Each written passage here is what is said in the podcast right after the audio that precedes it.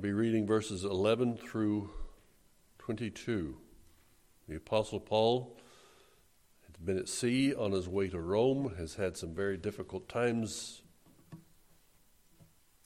They had end up, ended up on the island of Malta for three months.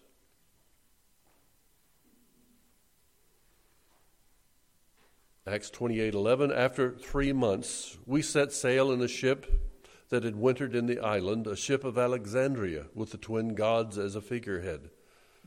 Putting in at Syracuse, we stayed there for three days. And from there we made a circuit and arrived at Rhegium.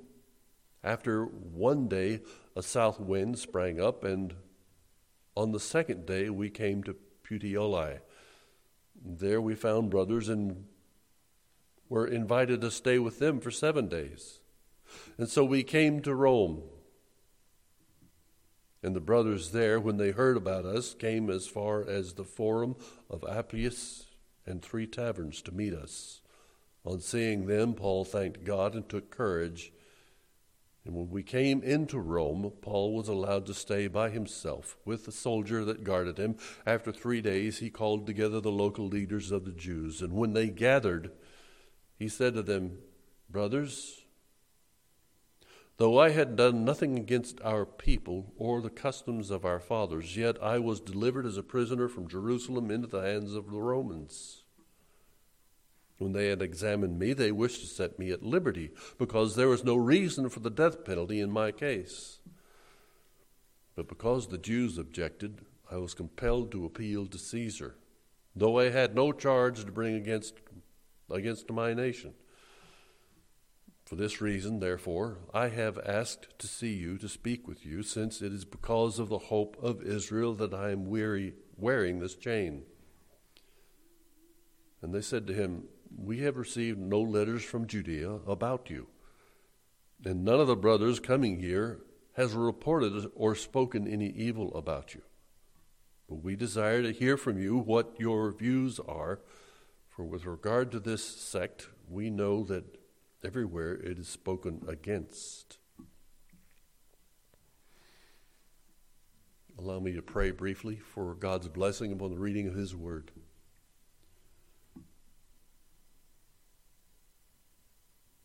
We pause for your help and for your guidance, Lord. Open our eyes by your light. Open our minds to your Spirit and challenge us, Lord to be faithful to you by what we hear this morning. In the name of Jesus, we pray. Amen. So, Paul has finally found his way or made his way to Rome. He'd been then carried there under guard, under the authority of the Roman government, because he had made an appeal. The Jews in Jerusalem wanted Paul dead. The Romans, bringing him under trial, bringing him to a hearing, did not see any reason to put him to death. He was a Roman citizen, he had certain rights. And the Roman government would respect that. When the Jews wanted action taken against Paul, Paul made an appeal to Caesar, which was within his right. And so they carried him to Rome so that he may stand trial before the Caesar.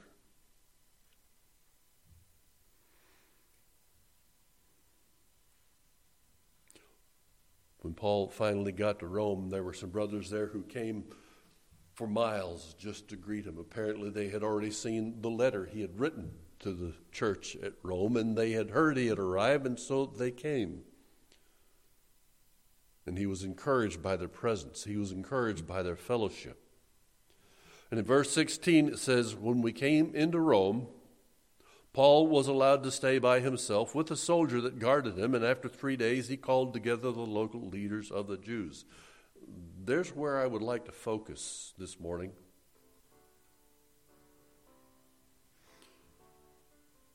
But some of the things that we well, let me just focus there. We'll finish out the rest next week.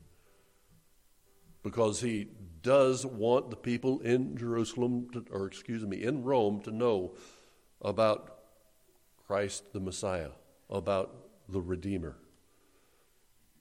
And we see some evidence in the latter verses of this text that the, the Jews who came to hear about Paul had heard about this new sect, but they hadn't heard anything about Paul. They said, We've received no words from Judea about you.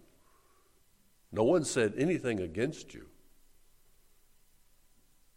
But we've heard everything about this new sect, this new Jewish religion that calls the Messiah or Jesus the Messiah. And everyone is talking against it. We want to understand what it's all about.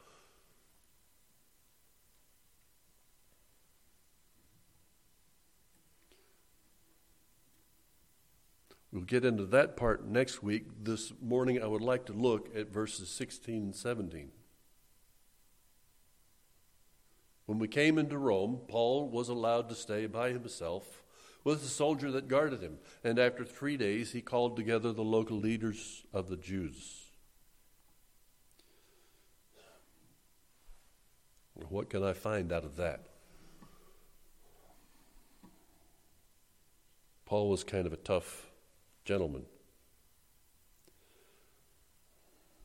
Many of our forefathers were. We live in a very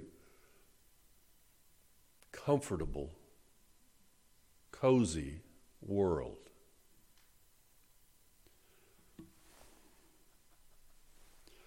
I found a program on television I enjoy watching. It's called Barnwood Builders. You might be familiar with it. This company finds old log cabins, takes, they buy them, they take them down, they reconstruct them, they make any repairs in some of the logs that they find, and then they resell them into new homes so people can use that same wood, that same lumber, that same floor plan, and continue the history of the building. And it's quite fascinating to watch these logs that they find are from the 1800s, and some of them a little earlier. And it's fascinating to see how they were built. Now, they just didn't cut down a tree and lay the log on top of one another. These were log cabins they did cut the tree, and some of the lengths of the logs are 30 to 35 feet. And they've all been hewn. That means they didn't leave them round, they cut them square. And they didn't have power tools. That takes a lot of labor, that takes a lot of work. What's even more fascinating is that the corners where they put these logs together, they're dovetailed corners and they fit so tight you can't get a screwdriver in after 200 years of standing there.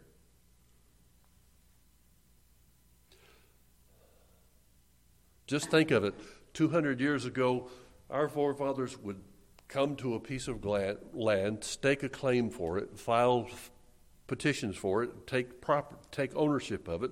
They would cut down the trees, they would form the tree, they would notch the joints, they would clear a field, plant a crop, and then they would wait on the weather. Hard labor and stress. Perhaps it was a good thing they had to work so hard. If they hadn't worked so hard, the emotional stress would have kept them awake at night. You know, that's one of the things that our generation suffers with emotional stress, worry. What we need to do is work hard. We get so tired we don't have time to be stressed. Could we do anything like that today? Would be, we be willing to do anything like that today? It's very questionable. It's hard work to build anything, and most of you would agree. It takes a strong heart, and it takes mighty faith. It takes a strong heart and mighty faith to build a church. That's precisely what Paul had been doing for years. Have you ever thought about Paul's efforts to spread the gospel. I know you have. We've been studying Acts for quite some time and just going through the events, the trials that he endured. And yet he kept on, and he kept on, and he kept on. What we see here this morning is a testimony of a faithful life, and not just the testimony of a faithful life, but the effectiveness of a faithful life.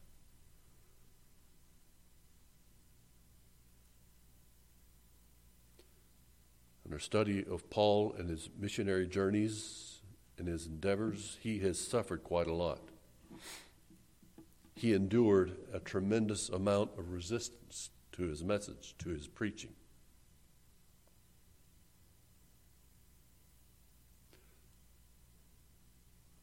But he's also made a big difference.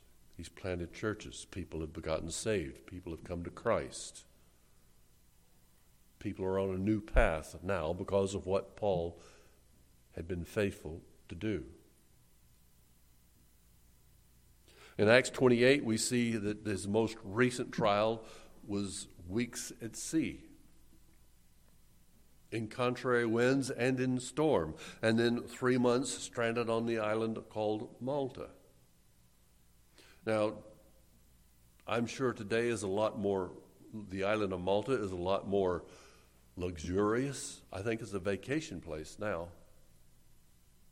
Just south of Italy in the middle, middle of the Mediterranean, but back then it was much more rugged, much more raw.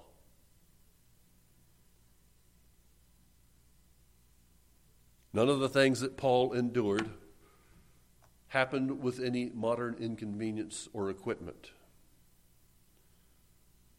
When we travel on ships today, we're quite comfortable.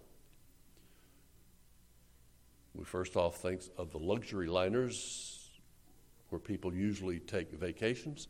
We can also think of the military ships.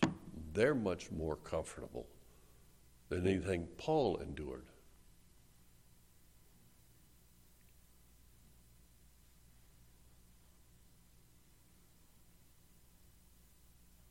So he was three months at Malta. They set sail on another ship. For one that brought them to Malta was destroyed on the reefs outside off the shore of Malta. They first went to a port called Syracuse and to Rhegium and then Puteoli, and then they made it to Rome. And when they came into Rome, Paul was allowed to stay by himself with the soldier that guarded him. After three days, he called together the local leaders of the Jews.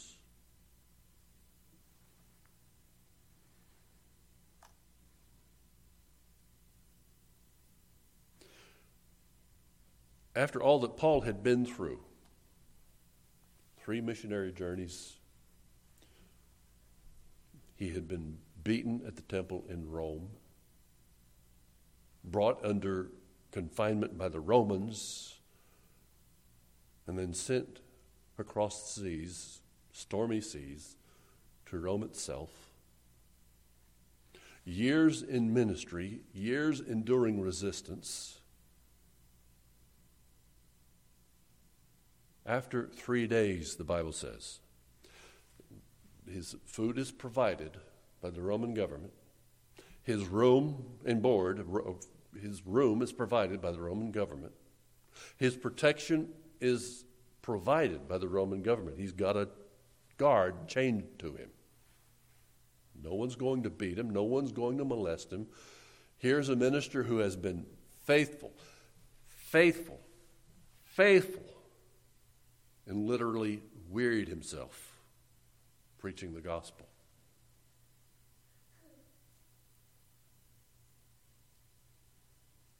After three days, he called a meeting. We live in a day and a time if, if, if a minister receives a call to a church and the church is large enough, ministers today if the church is large enough and can afford it, and most many of the larger, wealthier churches will do this, the minister will not only ask about his compensation, he will say, How long and how often may I have a sabbatical? and those sabbaticals are usually paid, where they give the minister time off to rest for months at a time. If there was anyone who could ever have any right to ask for a sabbatical, a time of rest, it was Paul. But he gets to Rome and says, after three days, he wants to meet everyone.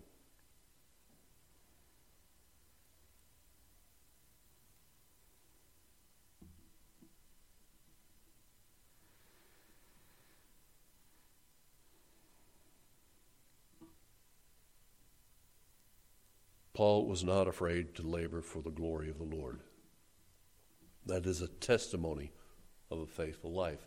And he had, he, his ministry bore fruit. That is a testimony of his effectiveness for the gospel.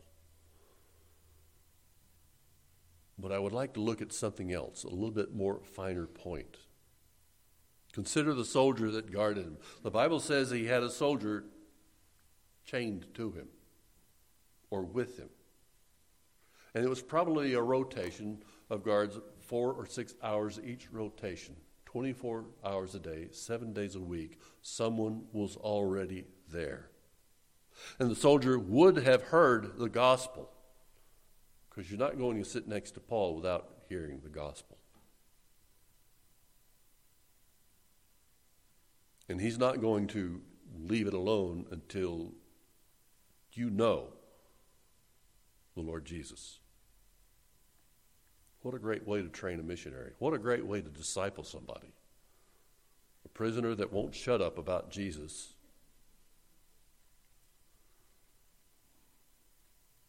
And then that soldier is paid to go somewhere else in the world and spread the gospel.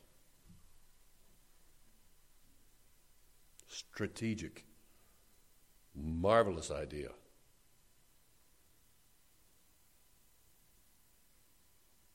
The soldier would have heard the gospel, and that soldier would have also witnessed whether Paul believed what he taught. All right, they watch this man very closely, and then they, when he comes in, when no one else is looking, how does he live? Does he practice what he preaches?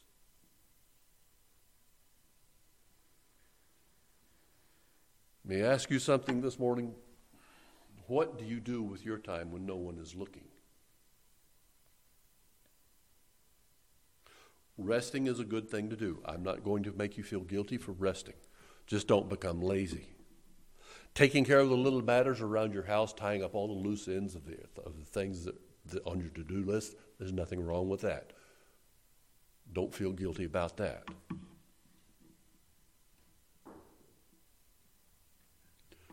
But when there's nothing else to do,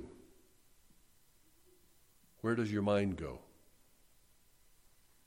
Do your temptations draw you away?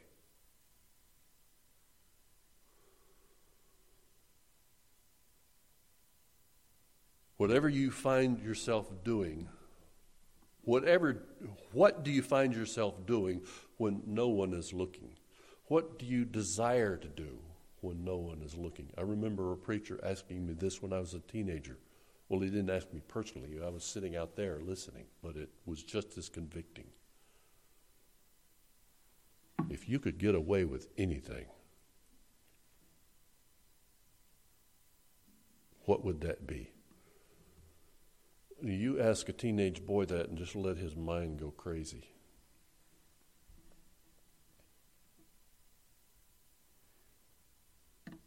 And then the preacher said, Whatever you want to do, if no one were looking and you could get away with it, that's the kind of Christian you are. Whoa.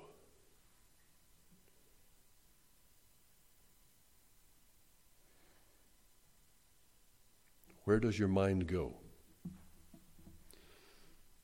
Do your temptations draw you away?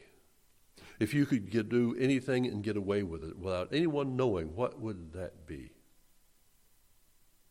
Paul lived a life that was a testimony of faith, publicly and privately. And that was the very thing that made his ministry effective. That is the very thing that made it fruitful and powerful. You don't want to live as a Christian publicly, but in the home be a hypocrite. You don't want to live by two standards. Well, no one's looking.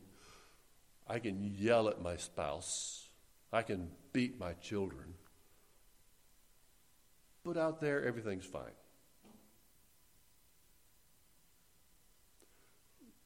That kind of life is robbed of any spiritual power, any spiritual influence. God does not bless that. It bears no real long lasting fruit. Paul was chained to someone 24 hours a day, seven days a week. Someone was always watching. People knew that his personal life needed, or excuse me, Paul knew that his personal life needed to match his, the message he preached.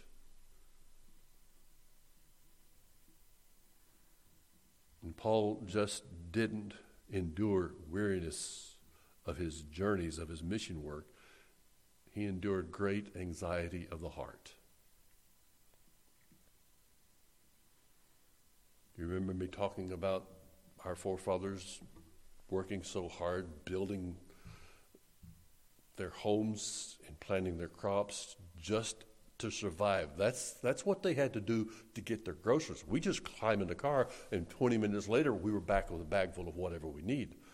It took them days, weeks, months just to get food on the table. They didn't have time to be anxious. They had plenty of time to be hungry and tired.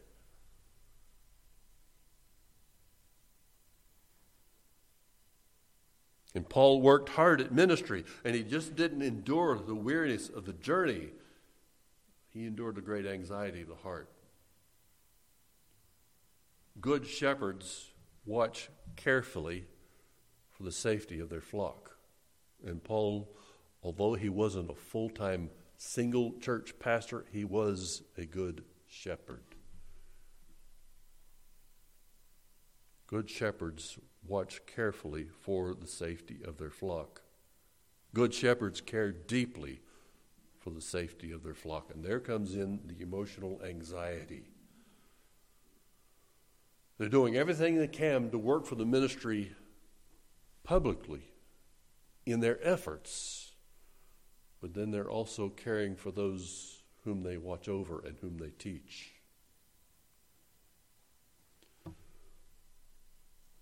Paul found himself writing a second letter to the church at Corinth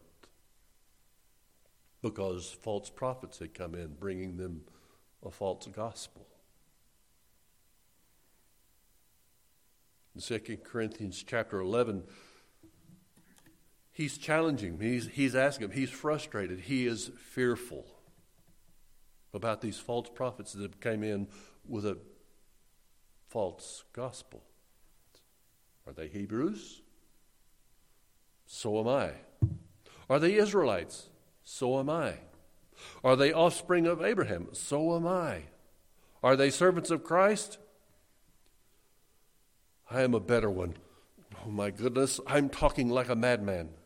With far greater labors, far more imprisonments, with countless beatings and often near death. Five times I received at the hands of the Jews, and forty lashes less one. Three times I was beaten with rods. Once I was stoned. Three times I was shipwrecked. A night and a day I was adrift at sea, on frequent journeys, in danger of rivers, from rivers danger from robbers, dangers from my own people, danger from Gentiles, danger in the city, danger in the wilderness, danger at sea, danger from false brothers, in toil and hardship through many sleepless nights, in hunger and thirst, often without food, in cold and exposure. And apart from other things, there is the daily pressure of me on me of my anxiety for all the churches. Who is weak? I am not weak. Who is made to fall? And I am not indignant. The Apostle Paul gave testimony to how much he had suffered in order that the church might grow.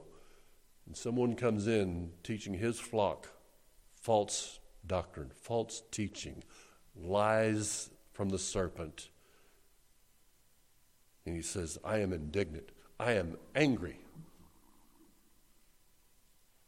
How dare, he's saying to his church at Corinth, how dare you follow another gospel? He calls them on the carpet.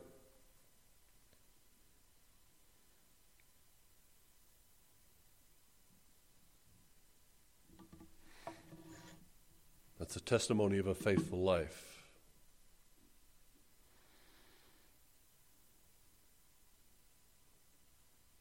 Did the Apostle Paul ever take a sabbatical? Did he ever take rest? No. I don't think I could have ever done what he did.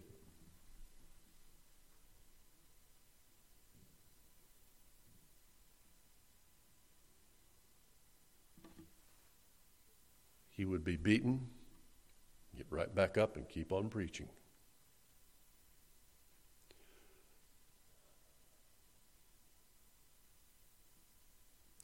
Professional ministry in America has a very high attrition rate. It means people drop out, ministers drop out of the ministry, lickety split.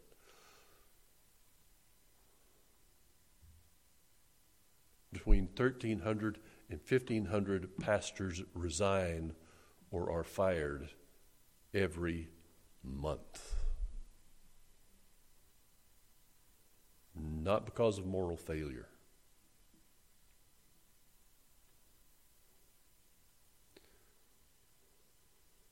I was looking at some information. I'm not going to go into the details of it, but out of about 28 reasons, a lot of these ministers list is why they left the ministry.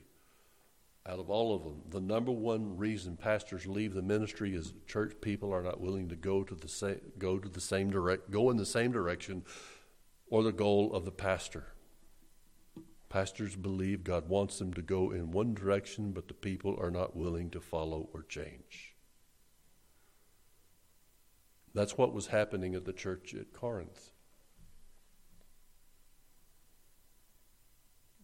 They didn't want to follow Paul's lead anymore. They wanted to follow another gospel, a lie.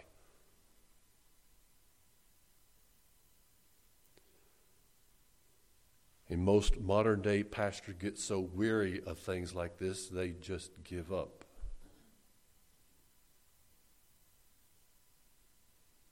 But Paul never took a sabbatical. He kept fighting, he kept keeping on.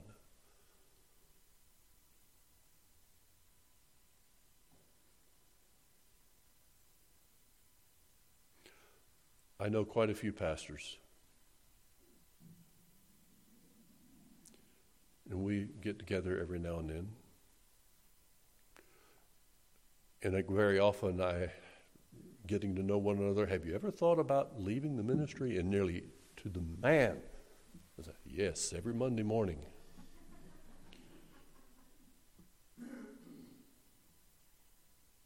So I know what they're talking about. I know what they feel.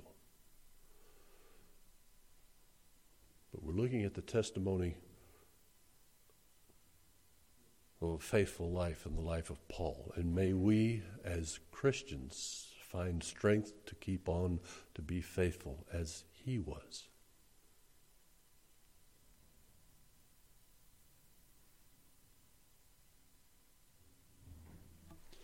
Shall we pray? Father, as we come to this table, we pray this morning that you may help us be faithful to you. Help us understand that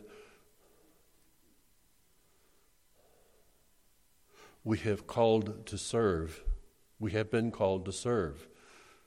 Help us to understand that we belong to you. And that we no longer have any right to be distracted. We have no right to be tempted away, to be drawn away from former lust. All of that has been taken away in the redemption that Christ provides. Give us the strength of faith to overcome the temptations. and live each and every one of us testimony of a faithful life so that we may glorify you, that our lives might be effective for the gospel. In Jesus' name, amen.